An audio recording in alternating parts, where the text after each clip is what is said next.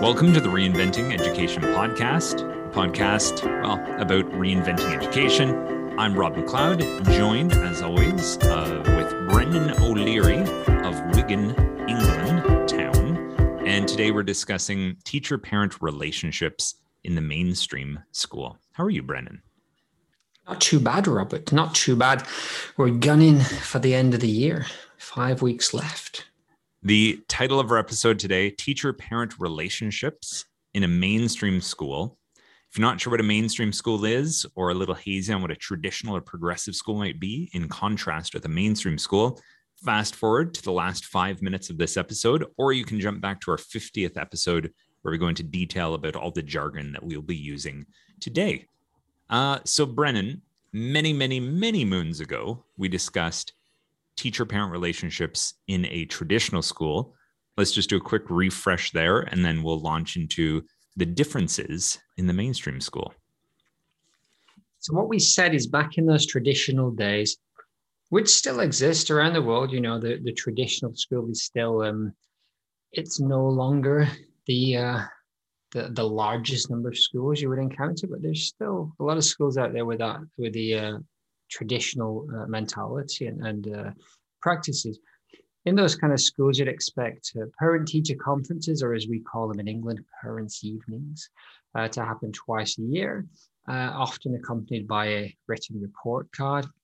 And the two key questions that you'd hear from the traditional leaning parent might be Is my kid behaving themselves? And where are they in the class rankings? i.e., are they you know, kind of where they should be in terms of their academics. Um, and what the teacher says is often taken with a lot of respect and a lot of trust. Basically, what they say is gospel in some ways. Um, other information and, co- and, communication in the school is often one way, as in it comes from the teacher directly to the parents, and it might be information about things like school trips or the end of year party or whatever if you get information or communication outside of that, it's possibly because your child has not been behaving themselves or they haven't been putting their effort into their work. So, that in a nutshell is kind of how um, you might find the parent teacher conferences and the, the relationship between teachers and parents. And if that's what we see as being different, there's kind of a different internal world as well. Like parents are viewed differently in the traditional school versus the mainstream school. Traditional teachers or schools are going to try to kind of keep parents at arm's length. It's not that they don't like the parents, often they have really good relationships with them, but there's this real clear sense of what's the parent's duty, what's the teacher's duty, what's the school's duty, these kinds of things. And it's sort of like the parent's duty is not to play a large role within the day to day school unless we're asking for some extra support at home from parents, that kind of a thing. Really, a lot of traditional leaning schools actually see parents as a potential threat, not as a threat, but as a potential threat. And the closer they get in, and the more they're questioning what's happening, and the more information they're demanding, it's like there are more possible problems that could arise. And there's actually this sense of like possibly insult like you know the school is our realm. This is our realm of mastery. You know are you questioning my mastery as an educator? Are you questioning our ability to function as a school? So that's sort of the the traditional view of parents as potential threats. However the mainstream approach is more like we are on the same team we are working together to support the student. And by we, we mean the school, the teacher, the staff, and the parents. We're, we're in this together and we're kind of teammates. And the more we know about each other's side of the street, the better we can work together, the more efficient and more effective we can be to support the student's progress. And parents are really seen as a potential opportunity, as something to be, I don't mean to diminish it here, but it's like to be utilized as a positive resource in terms of the student's ability to to achieve. So typically, you've already set this up a little bit about the parent teacher conference. Let's talk about what you might see happening in the parent teacher conference in a mainstream school and how that would be different from the you know, is my child behaving? Where are they in the class kind of approach? Yes, so kind of ostensibly from the outside, it, does look quite similar. There's still a report card, there's still the twice a year meetings. One of the big differences is that the meeting itself is likely to discuss evidence and data and talk about actual measure, measurable progress in terms of their standardized test scores or movement towards specific goals. Um, as they get further up the school into middle school and high school, relationships are like the qualifications that they're aiming for. But even in, in the, younger grades, you'll have reading levels and potentially kind of like the, the goals that they've been working on for the last few months and what progress looks like. And then it might run on the next steps and how we can push them at home. Of course, it will still talk about behavior and attitude to some degree, but it's less likely to be the focus. It's more likely that the focus of that conversation is going to be on the on the data and those goals in in relationship with the curriculum as we've said many times the curriculum is really at the core of the mainstream schools decision making process and then you may even leave with however you want to call it, two stars and a wish or next steps and goals. Uh, parents might leave with specific things they can work on at home. And like you alluded to earlier, parents are, are kind of utilized as this resource. And parents are, you know, they understand that this is a beneficial kind of way to be included in your child's education and a positive way. And so that, you know, they're often uh, really asking for those goals and those next steps is a very common conversation to have of like, what can I do to help my kid?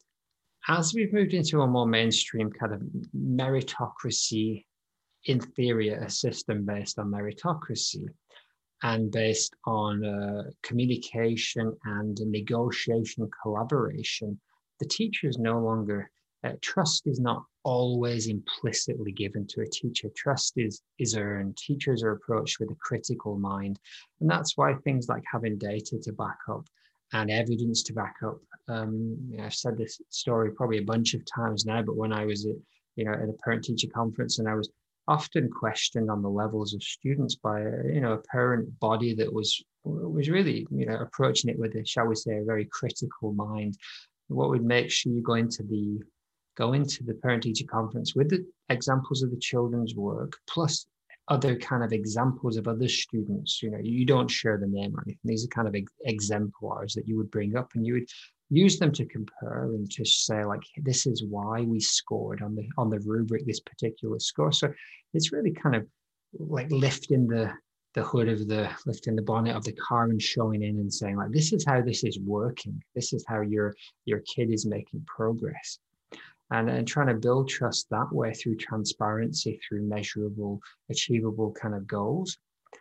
And then uh, alongside that, this idea begins to emerge in mainstream school and flourishes in, in a progressive education. But the idea of a student led conference, the idea of it's not just the parent talking to the teacher. Now the student is in there. And even more than that, the teacher isn't even playing the teacher has worked with the student to get them ready so they can share their work. And this idea of responsibility in the mainstream is to say, I can understand my work, I can set my own goals and reflect on it. I'm responsible for my own progress to some degree. This is really making the case that the parent and the teacher and the child are all responsible. And the teacher is as we've said many times before like that coach who's moving you along but it, they're not the master who you are the apprentice of anymore. They're your coach. Communication gets much closer much more frequent and just much more common as we move into the mainstream. So i know when i first started teaching this is 13 years ago now i certainly wasn't in a traditional school. I was in a very mainstream hints at progressive education in Ontario, but there was still this leg from the traditional mindset, which is parents shouldn't have your staff email address. That shouldn't get out to parents. There are ways you contact parents. Phone calls, still good to go. Some message boards, some things like that. But there was this idea that parents shouldn't have your direct email contact. Now that's totally changed in the years since. And in fact, I would say that was already changing when I was teaching in Ontario. But every school I've worked at since, it's almost like one of the first things you do now is like, well, here's my email. So when we need to be in contact, here's how you get in touch with me. You know, and this idea of more interaction is welcome. There's still, you know, you will see some of these things in a traditional school for sure, but you know, there might be a, a homework book or a weekly planner. That's maybe one of the ways that families communicate back and forth. So, you know, the parents let you know, oh, they're going to get picked up early today and it's written there. And, you know, often a mainstream teacher, sometimes one of the first things they'll do in the morning is, you know, have some kind of morning routine and it gives them the five minutes they need to quickly flip through all the planners, especially in primary, and check if there are any important note notices about something that happened earlier or you know something that's going to be happening later today mainstream schools you're going to see the emergence of uh, blogs so classroom blogs or school blogs or at least some kind of weekly or monthly newsletter and of course these will inform you about upcoming field trips or show you a few possibly photos or a quick write up about a school event, they're likely also to have some kind of curricular connection as well to discuss upcoming learning goals or what specific curriculum objectives we're working on right now and how students are demonstrating their learning of those. As well, when parents are in contact with teachers, we really want to have this ongoing thing of positive comments along with the negative. So you mentioned in the traditional school, Brendan, that you know, no news is probably good news with a traditional teacher. They're going to let you know when something's gone wrong. The flip side of that is the mainstream teacher is going to also let you know about positive things that have been happening. You know, either some great work in class or possibly demonstrating some of the character strengths of the school, values, these sorts of things. And if it is something that's maybe more on the negative end of the spectrum, it won't just be, oh, for your information, this happened. It's likely to look like for your information this happened and here's the plan we created or here's the action steps we have or next time if something like this happens this is what we discussed. So it's not just information it's information plus action. Uh, in our school now again arguably as, a, as an ib school it's leaning more towards progressive but the ib is kind of trying to you know make it a middle ground between uh, i'd argue mainstream and progressive. And so what we're seeing now is the standardized tests that we do that data is shared but it's it's shared in such a way that parents are hopefully able to understand it use it and take action on it. So we do an information session first and parents will understand how to read the data and we try and make it as simple as possible and, and use um, it's not a single point of data. It's kind of like people have got three or four data points so you can see the the trajectory of how they're kind of uh, gaining their skills or where it kind of leveled off a little bit and then trying to help parents to understand a little bit of the information of okay this means your, your son or daughter is here and then when you talk to us we can give you some kind of pointers. So it's kind of using the data to align people to to to have again it's all the evidence kind of thing isn't it it's like your, your son or daughter is here on this trajectory of the curriculum development and we're trying to help you to understand where that where they're at um, you know, what we might call grade level expectations to some degree. And so, uh, you know, we'll get into the babies and bathwater a little bit, and it's not always in mainstream schools shared in that way or as, as clear. But I think in the healthier versions of of using that data, it's shared often. So again, things like Raz-Kids that we both use in our school, which is a great reading program. You know, parents can um, take a look at what level their child is at and there are charts that can show you, know is it what, what what is the applicable grade level for your your child and and then you're you're probably having conversations on a semi-regular basis um, especially if your child is behind academically then the, the teacher will be talking to you more probably and, and helping you to support at home. Yeah so it's kind of that ongoing dialogue becomes part of the almost every day to the extent that there are drawbacks that you're accessible too much. And I understand why some schools wouldn't have, even to, to this day, wouldn't have direct access by email. But many schools, there's multiple ways to to get in touch with teachers and then you're kind of mediating that what is too much what's a good amount of communication for us to have Uh, I know some schools they especially middle schools and high schools they they announce the grades and the comments as the units happen rather than this twice a year thing. And that makes a lot of sense. And, but, but then you have to put it in context for the parents because they they're not living that day to day. So part of the mainstream is we're going to show you this data but we're also going to put it in context and help you to understand it and help you to use it. If we move on to the actual contact with the school in the first place let's start there and discuss admissions and new parents or new students to a school. Because everything we've said so far is you're already at a school. This is once you're in the school, how often are you meeting with the teachers? What's the kind of contact between you and the school? But in a mainstream school, parents might have the option between various public schools or possibly even private schools, depending on where they're located. And you will see very different representations of the school between how a traditional school might present itself mainstream and a progressive school.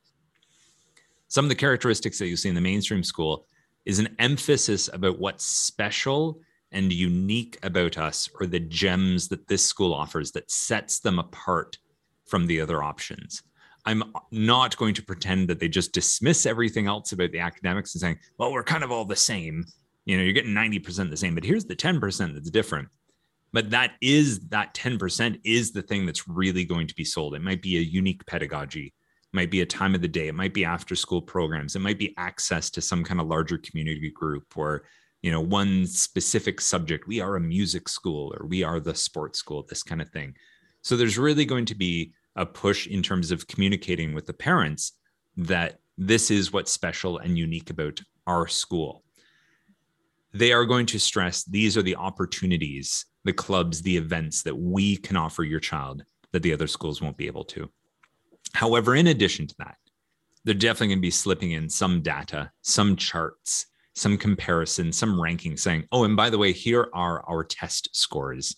And we're essentially communicating to you a promise that we are going to begin a coach athlete, coach student relationship to ensure that your child can do this, can succeed, can accomplish this. Yeah, and so you know we said this a lot, but if, if in your mind you're like, yeah, of course, of course, that's simply because almost everything we know is the mainstream. The mainstream does fill up ninety percent. Uh, or so of our schools all around us. So, unless you've actually gone to a really traditionally leaning school where they might focus more on history and tradition and heritage and duty, or a really progressive school where they might talk about freedom and inclusion and, and choice, uh, you're likely to hear these kind of things. And, and, they'll, you know, the mainstream school is very, very canny. You know, they'll sprinkle in those other things, maybe a little bit about tradition and a little bit about heritage and duty and lineage, a little bit about freedom and choice and, and inclusion. But at its core, it's going to be what you just described there, Rob, our special thing, our shiny thing, and, and, and our promise that your kid's going to have all these opportunities. And on top of that, they're going to make great academic progress. It's like, of course, but that's not neutral. That is a mindset. That is the mindset that we're currently in. And that mindset brings with it a lot of babies are good things. So if we shift over to babies and bathwaters now, first let's look at the good new things that this mainstream approach to communication with parents in school brings to the table because it really does solve a lot of the shortcomings of the unhealthy traditional approach to this. What this mainstream approach is attempting to do is move towards something more objective and away from just possibly biased individual opinions or gut feelings. There are, of course, healthy and unhealthy or uh, positive and negative expressions of the traditional approach to education. But I could argue that one of the least helpful areas of the unhealthy expression of the traditional is just this idea that that teacher's opinion is the gospel. And it is quite possible that that individual teacher might have a bias or just a, you know, we're all human beings, just a straight up irrational dislike of someone.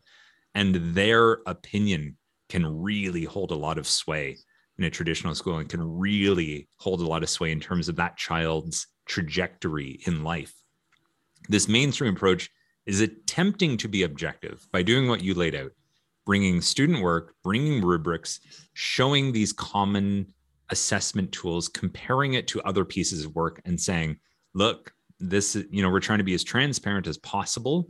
We're trying to make what we're doing here as clear as possible so you know this is fair. We're not being biased. This is an objective approach. And there's even something arguably almost scientific about it with this idea of things being actionable. And the coach teacher in a mainstream school saying, well, based on this data, here's my best hypothesis of where we go next. Here are the actionable steps I'm going to take. Here are the actionable things that you can do. Let's do this and see if it yields the results that we're both hoping for here. Yeah, and harking back to this kind of newer idea of the student-led conference that's we're going into this idea of agency and responsibility for the students and maybe even adding more meaning again. This is something that flourishes in the progressive school but the mainstream school seem, sees the benefit of having students understand and be able to reflect and having that metacognition that idea of being able to set their own goals and, and talk about their own work and show understanding. And so that's something that's really kind of coming online in those student led conferences. One thing that becomes more conscious, and again, the traditional school, uh, you say there's healthy and unhealthy ways that it presents itself. But one of the things that you you you will hear in a, a traditional school student-led conference, uh, traditional school parent-teacher conference, is that focus on what's wrong and what needs to change.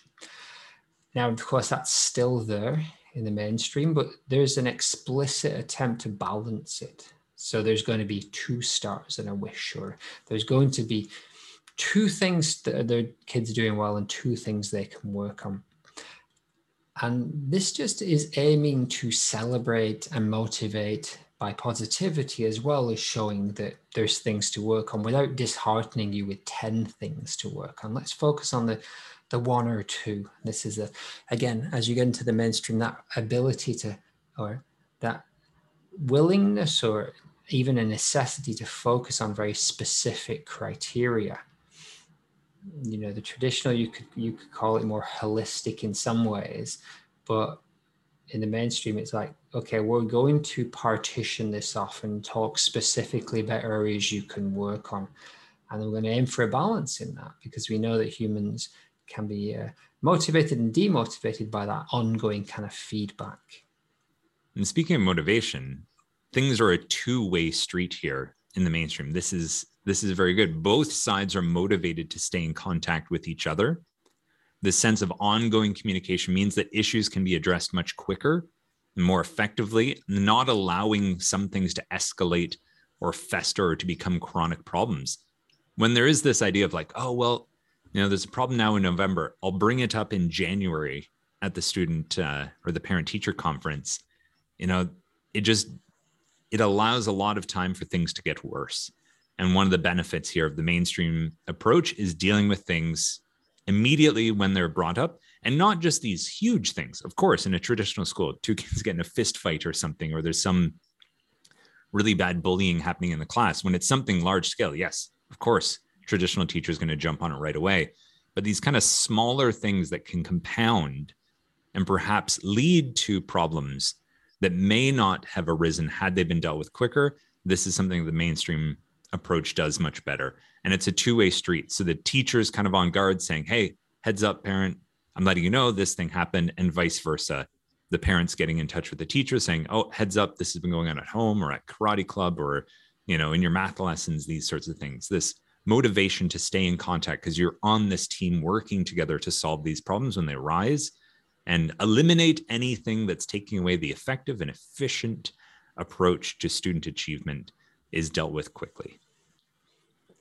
We've had this conversation throughout the years, and you know, in any school you work at, there'll be traditional mainstream progressive parents as well. You know, and so some of the things that I've talked to with, with traditional parents who come in, and because of that trust or or different expectations about communication, they many many parents will wait until that teacher conference or until something is really kind of like escalated or built up and they'll come in and say this has been going on for two years or we didn't want to tell you because we thought you would fix it.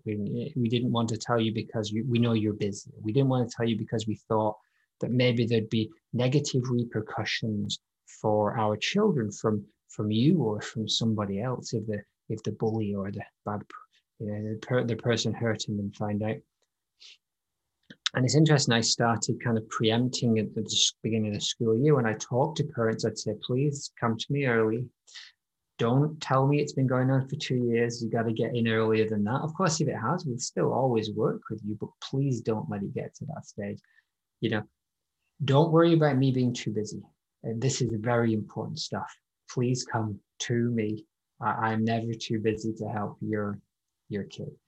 Um, and yeah there will be no repercussions because in a in a place that we care about people and it's fair we we will look at their issues and we will help them. And we expect that to happen from the everyone in the community. And if they don't the consequences are for for those people that are not being irresponsible and respectful parts of our school. They're not going to come back on your child or on you. And it's interesting that those come back over and over again. So every year we would have to reiterate, and invariably at some point in the year, that would raise its head again, and we can have the conversation. Remember when I said this at the beginning of the year? It's really important, but now we know about this. You know, it's interesting that you know teachers, that uh, you know, parents who might give a lot of respect and trust to a, a teacher might expect them to see things that they just wouldn't be able to see because it's not happening in front of them or the people it's happening to are not talking about it. So at the mainstream, are like, you know, we want to get all of this out into the open. We want to talk about it early. We want to make actual strategies for how we can bring people together. We talked about conflict resolution a few weeks ago. I want to bring everybody together and really get, get this out in the open and really talk about how we can move forward.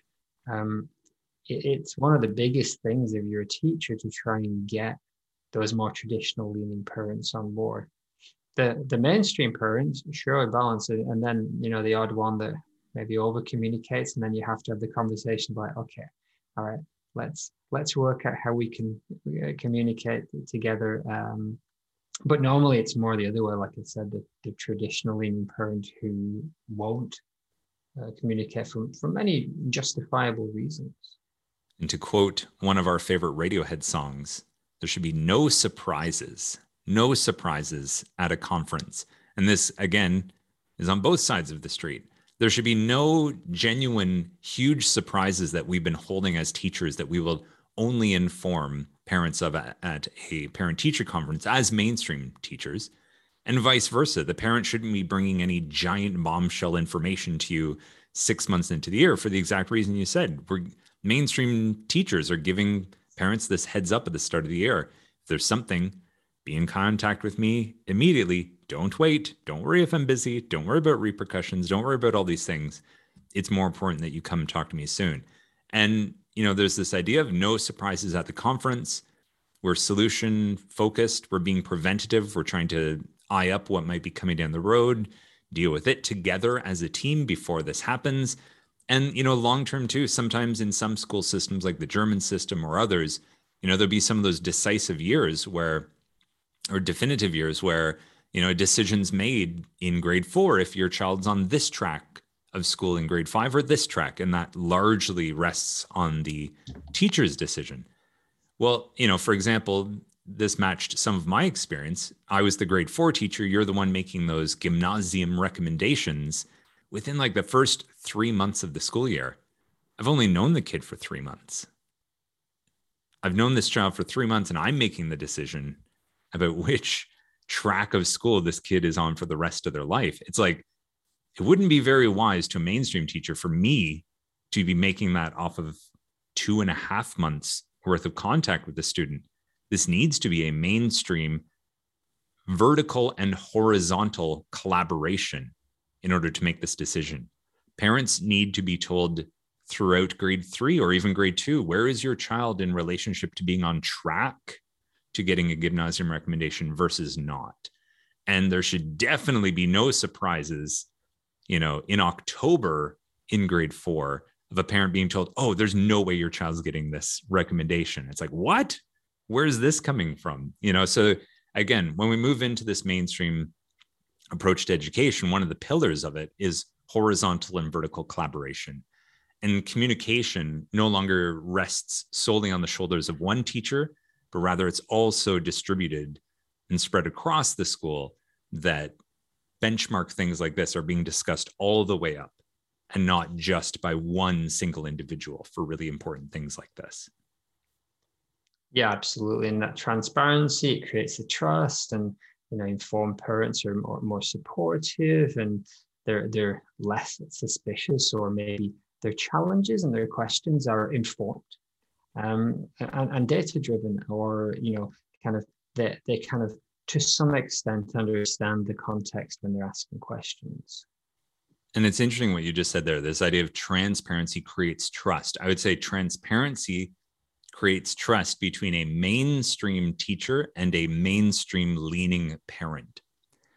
Because for a traditionally minded teacher this idea that parents are a potential threat that transparency in theory to some traditional teachers is actually providing ammunition to that potentially threatening parent who's going to follow up or not trust that things are being done the way that you say they're being do, being done.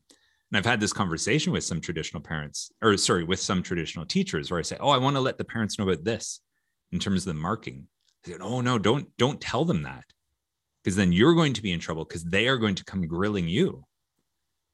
And my thing is like, "Yeah, but I'm doing exactly what I'm saying I'm doing."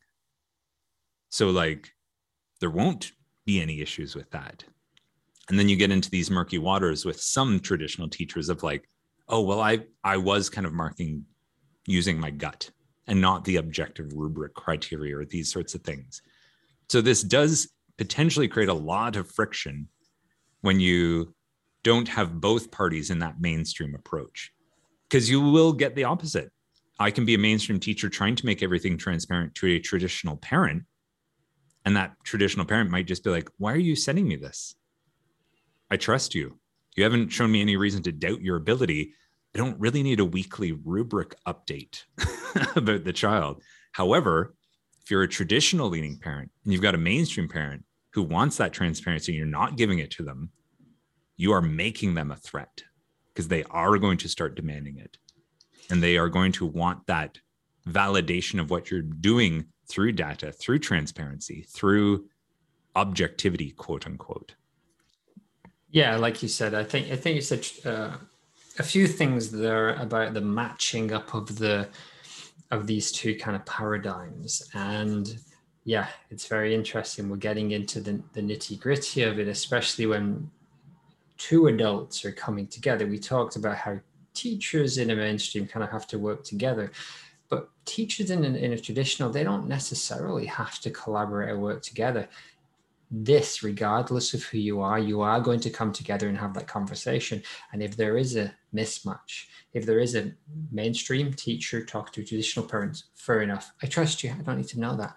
If there is a mainstream teacher talk to mainstream parent, fantastic. Give me more. How can we work on this together? You flip that. If there is a traditional teacher with a traditional parent, I trust you. Fine, all's good. Where's my kid in the class? Are they behaving themselves? like you said, a traditional, a traditional teacher with a mainstream parent, and they're just gunning. They're just like, you're not, none of yours, it doesn't hold up. How were you getting this information from? This is important stuff. You can't just make it up. I don't trust you. You're walking into this room as if I should implicitly trust you. I do not, because nothing I'm seeing is is making me think that you are moving my kid in the right direction and helping me to do so. Yeah, that is one of the relationships. So that traditional teacher with a mainstream parent, that has the most potential for the most amount of conflict.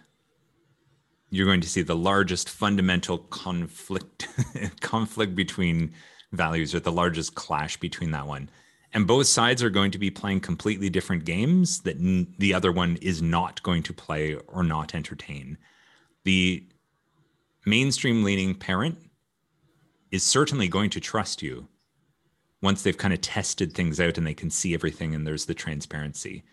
And that is not the thing that the traditional teacher is is going to present. They're going to not be willing to make things transparent. It's that's not your right as a parent. You don't have to know how this entire factory, how this entire machine, how this family, how this universe is running in here. That's that's not my duty to inform you on these sorts of things. Now we are being a little bit of straw man here, but if I look back over 13 years of where have staff and parents had the largest conflicts, the majority of them, or at least definitely the the nastiest fights, came from a traditional leaning teacher with a mainstream leaning parent. And I view second in that, we'll get to this at some point, is the traditional parent and the progressive teacher. But that's for another day. Um, so we talked about pretty much all the the babies the all the the great things the babies as we say with the maybe um there's also this idea of motivation you know the fact is that this this um more transparent and goal based as with much of the mainstream is is a way to motivate and, and, and innovate and give people this idea that you know this is this is something that you can actually take opportunities in. You can you can move yourself forward. This is not a closed kind of uh, game or whatever. Um, so it kind of moves people in that direction. However it's not all good is it? So one of the things that a traditional parent might um, see this is a little bit of a straw man, but it does happen uh, uh, quite a lot, is that it, it's not really um, my duty to come up and do these parent teacher conferences anymore, or certainly not to the extent you're doing them, all of these student led conferences and all of these weekly newsletters, like you said. This communication is like, I don't need this much. This is too much. Just, just listen, just tell me twice a year that my kid's behaving themselves and that they know all their times tables, and um, that's all I need. Again, that's a straw man, but it's kind of you know, d- why are you over communicating? I don't need all of this. If we go back to talking about how a school advertises itself to potential families, there's been an arms race in terms of schools being able to market themselves effectively. And, you know, in the digital age, it's been websites or online social media presence. And the kind of base entry level website for a school nowadays is has a rather high point of entry. And there are some great websites, fantastic marketing, but unfortunately, at times that doesn't actually reflect what is happening. And a school may do a great job of selling itself, but they might be over-representing some aspects of the school and completely underrepresenting some that make up possibly more of the day to day, week to week, month to month life within the school. So, mainstream schools are going to do a good job of selling themselves, but they might be doing a good job of selling an image of themselves to parents that I'm not saying is fabricated, but it simply may not represent the whole picture of what's really going on. And some things may be at worst swept under the rug or just some simply not mentioned or omitted. One of the things about the mainstream is that the transactional approach comes in, especially if you're paying in a, in a, in a private mainstream school.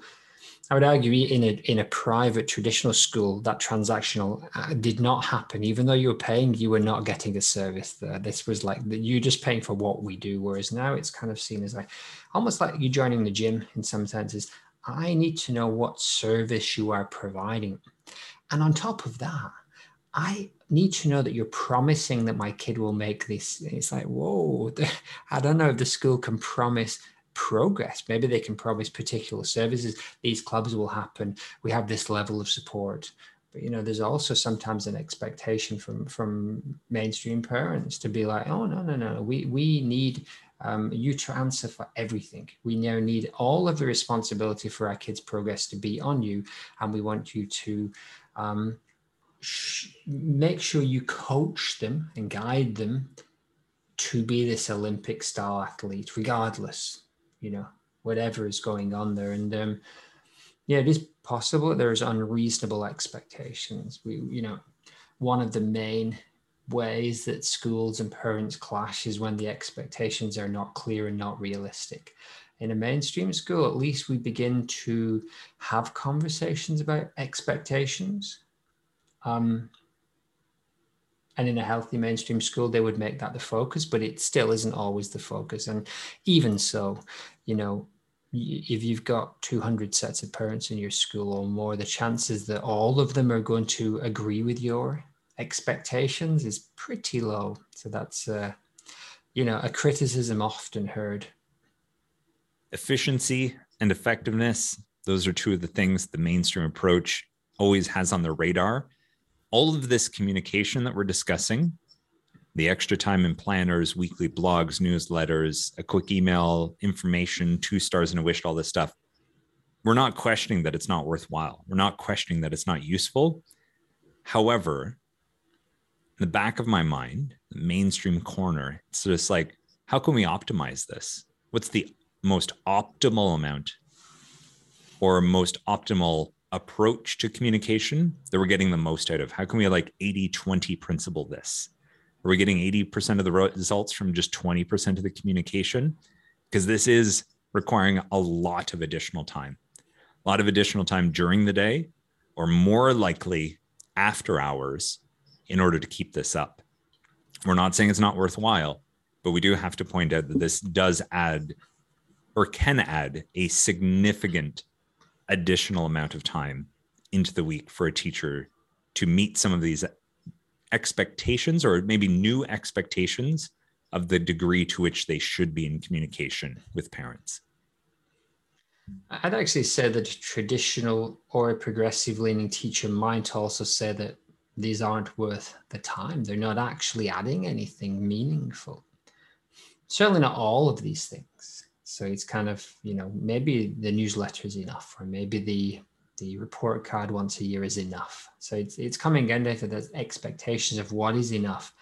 And yeah, that's a potential area for all teachers from all three mindsets to be critical of. It's a, it's a difficult balance to get right again there's going to be parents who are asking for more and parents who are happy with less and th- there's no perfect answers so it's an ongoing kind of debate. One of the arguments that a progressive teacher might make is that the same one we come back to a lot that this is just this sporadic um, progress focused hyper condensed goal setting focused um, conversation that you have twice a year for 10 or 15 minutes with parents totally misses out on the humanity of the whole thing. Your child is in school and living their life for thousands of hours. And we get 10 minutes twice a year to talk about it. And the focus is going to be almost entirely on their academic progress. It's like, okay, the progressive teacher would move that focus towards a more holistic wellness and attempt to find more authentic ways to have parents understand where their child is and the meaning behind what is happening. They would criticize a lack of meaning and a lack of authenticity. And they would probably argue that even the student led conferences are very inauthentic.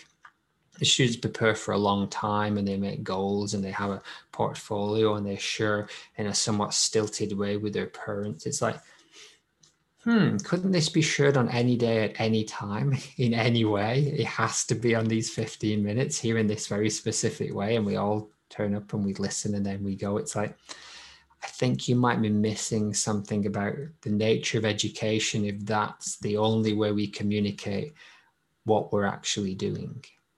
And to go back to that idea of the consequences or what can occur when you have a mismatch between traditional mainstream progressive parents and or teachers you know arguably i've been in a more mainstream approach to parent teacher conferences and i was doing sort of my first run through of the student led conferences and i just flat up flat out had a traditional leaning parent just say i don't want my kid there And they, these these were their actual words. They just said, "I don't care what my kid thinks about how they're doing. I care about how you think my kid is doing. Don't have my kid at this thing."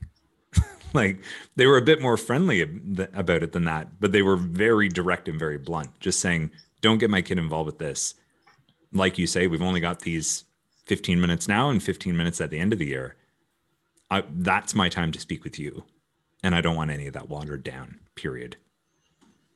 Yeah, and that, that could come from a traditional, or it could come from a hyper you know, kind of focused mainstream parent. You'd have to get a bit more context to see whether like, no, the master knows, or it's like, coach, we need to talk the nitty gritty of how they're going to get these, you know, these next uh, set of goals met. Um, hard to imagine a progressive uh, leaning parent saying, no, the kid doesn't need to be involved in this. And I think that's that's the nature of the journey, isn't it? That there you go from the progressive you go from the traditional you're at arm's length the master is talking. Then you start some negotiation you're a little bit closer there's more communication maybe the kids got a little bit of say in it and then you get into the progressive and the kids the focus of it. And it happens more uh, organically and, and more often and more meaningfully. That's you know the way i've just presented that makes it sound like quote unquote progress but you know it's not about that. It's about what is right for you what resonates with you what's comfortable for you what is right in your context. And as we've said many times there are places times and places and cultures where the traditional is the right approach and the mainstream is the right approach and the progressive is the right approach. And that's what makes it so difficult. There is no and we're all a bit of all of them and we all have our biases and our focuses and we don't know what's going to happen in the future. We don't know how these will change or which one is again which one is right. It's a very difficult decision but uh, being more aware of where we're coming from i guess that's the purpose of these dis- these kind of discussions to say oh no yeah that was me. I said that or i thought that way. Okay maybe that's i was coming from this perspective and it, maybe it's just helpful to know that the person I'm talking to is not coming from that perspective uh, and doesn't mean they're wrong. This means that's their perspective. It also doesn't mean they're right. It just means that that is their perspective, and we need to get the context and work out what is uh, the what is the best for this particular context. Parent, teacher, school, communication. My gosh, Jeeves, I think we've done it. Done. Next up, we're still on the topic of parents, but shifting from the communication between school and parents, moving over to the actual roles that parents have within the school. So when they're in the building or involved with the organization of the school, what are some of the mainstream roles that we'll see parents playing? Yeah, and as I said, it was gunning for the, the summer in school, and uh, we're gunning for the edge for the end of this mainstream set of episodes. I mean, what is must be like thirty of them or whatever, um, and I think well, we're down to the last three, unless we can sneak in ten or twelve more subjects. Listeners, tell us: are there any areas we haven't covered? Maybe the types of handkerchiefs that, that people carry in their pockets or the uh, the, the height of doors. the, the height of the doorways in the uh, mainstream traditional schools yes. There's nothing we can't analyze through those three lenses. And all that you need to do is email us at reinventingeducationpodcast at gmail.com reinventing education podcast at gmail.com reinventing education podcast all one big giant word no underscores, no periods. Don't hit the space bar. All one big, giant, juicy word. We await. We await your wisdom. Thanks, Brendan. Thanks, Rob. And now, time for the Reinventing Education Three Types of School in a Nutshell. If you're new to us, hopefully this is a helpful guide to navigate some of the terminology we use on our podcast. All right, so every school and every educator is in a tug of war and we're pulled in three different directions. Each of the three directions has its own definitions about what makes for a good education. But this tug of war is difficult to notice because the three directions to education each use the same vocabulary, but each of the three directions has their own definitions for what that vocabulary means. So let's characterize these three approaches with the following names traditional, mainstream, and progressive. And let's connect each to its relationship between a student and teacher. So, traditional uses a master and apprentice model, mainstream uses coach and athlete model, and progressive uses a counselor and counseled model. Now, these three approaches to education would agree on the surface that education has the same three aims. Those three aims of education are for occupational preparation, the cultivation of citizenship, and self development. However, each of the three approaches to school traditional, mainstream, and progressive has completely different ideas about what occupational preparation, cultivation of citizenship, and self development requires. So, how does each of the three approaches to education meet the three aims of school? Well, with traditional master and apprentice, we see that the teacher is an expert and knows the one best way for students to achieve academic success and meet the three aims. In the mainstream, the Olympic coach and athlete model, the teacher works to assess and create each student's individual optimal way, balancing the effectiveness and efficiency to achieve maximum academic success in relationship to the curriculum to meet those three aims. And finally, the progressive, the counselor and counseled. The teacher and student negotiate the student's path to achieve their goals for academic success to meet the three aims. Each teacher will have a preference towards one approach, while the school itself may have an overall consensus, and this is where you'll find the tug of war. These three approaches not only define how an education is conducted in the classroom, but it also informs three different directions in terms of a school's organization, its culture, and its practices. The traditional master and apprentice requires a clear pyramid of authority, prioritizing security along with duty and tradition, putting trust in those in authority to uphold their duty for the integrity of the system. The mainstream coach and athlete uses a flowchart with a mobility for all, which serves as a flexible meritocracy of authority prioritizing achievement along with measurable progress and transparency towards meeting specific goals, putting the results of those in authority as important for the integrity of the system. And finally, progressive counselor and counseled uses horizontal leadership like a circle, prioritizing inclusion along with individuals' needs for meaning and empowerment, putting the personal and group significance as important for the integrity of the system. We often see tugs of war between how to organize the overall structure, either reinforcing the pyramid, a flowchart, or a circle. Each of these three types of school can be done well, somewhat effectively, or poorly, and each can suit a specific context better than the rest. Here on Reinventing Education, we believe it's better for a school to choose the type of school that best suits its students, staff, and community context, and do it to be high functioning. Otherwise, the ongoing tug of war between the three approaches comes at the expense of time, resources, passion, and relationships, while not even ensuring that any of the three approaches is done well. Here on Reinventing Education, we are exploring the idea of the next type of school, a post progressive approach to education that prioritizes the integration of these three previous types of school. Why? Well, an integration approach would seek a flexible and adaptive balance of the three previous approaches as an adaptive approach to inquire into and provide what is deemed a best fit for students, community, and the system in a given context to best meet those three educational aims of occupational preparation, the cultivation of citizenship, and self development as defined by those involved. The integration value attempts to maximize the gifts, when appropriate, of each approach to education, while discerning how to minimize unnecessary drawbacks that are required when in wholly investing in doing one approach. In order to integrate the gifts of the three previous types of school, we need to know what we have to work with. So, on our podcast, we're digging deep into these three types of school and trying to tease apart the babies and the bathwaters of each one.